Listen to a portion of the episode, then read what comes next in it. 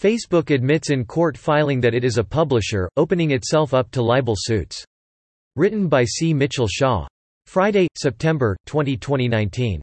Having spent years defending itself against claims of being a publisher, instead, claiming to be a platform, Facebook has now admitted in court filings that it is a publisher. The reversal comes in another attempt at defending itself, but might open the company up to a plethora of major libel suits. The crux of all of this is that Facebook has always skirted responsibility for what is published in the site by claiming that it is a platform and not a publisher. Since publishers can be held responsible for anything libelous that they publish, Facebook simply claimed not to be a publisher. That would mean that while individual Facebook users could be sued for libel for posts that were found to be unfounded and damaging to someone's reputation, Facebook would be off the hook. Section 230 of the Communications Decency Act affords tech platforms immunity from lawsuits stemming from their decisions of whether or not to host user-generated content. This means that unlike publishers, which can be held to answer in court if their writers defame someone, tech platforms are not held liable for user-created content.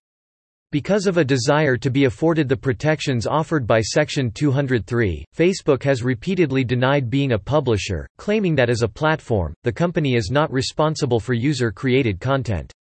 That has always been Facebook's position. Until now. When conservative journalist and congressional candidate Laura Loomer filed a $3 billion lawsuit against the social media giant in July, claiming that Facebook had called her a domestic terrorist and a dangerous individual before deactivating her account, Facebook switched gears.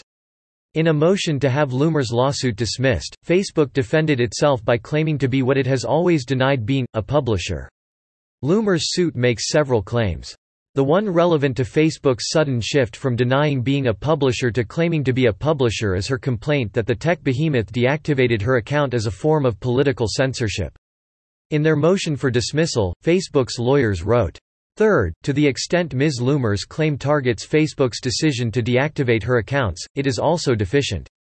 Under well-established law, neither Facebook nor any other publisher can be liable for failing to publish someone else's message.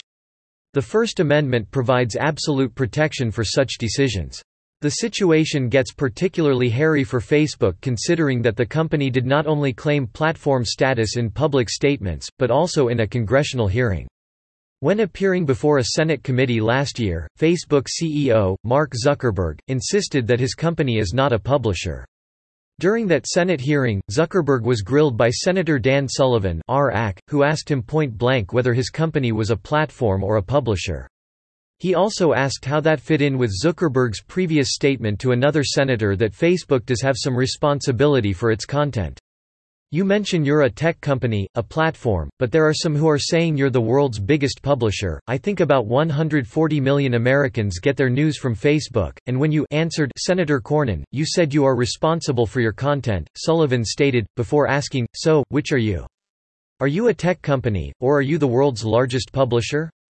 Because I think that goes to a really important question on what form of regulation or government action, if any, we would take. Zuckerberg's answer was a study in ambiguity, but one thing was clear he claimed to see Facebook as a tech company, a platform, not a publisher. His reason? Because the primary thing we do is build technology and products, Sullivan pressed Zuckerberg with, but you said you're responsible for your content. Which makes you kind of a publisher, right? Zuckerberg replied, I agree that we're responsible for the content, but we don't produce the content. I think that when people ask us whether we're a media company or a publisher, my understanding of the heart of what they're getting at is, do we feel responsibility for the content that's on our platform?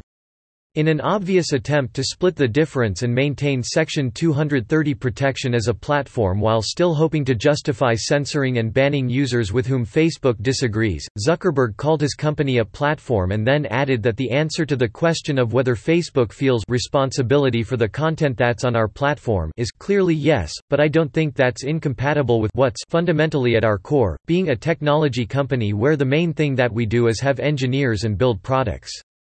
Zuckerberg's argument was an untenable position. Facebook is a platform, not a publisher, but is still responsible for and therefore able to control content on the site.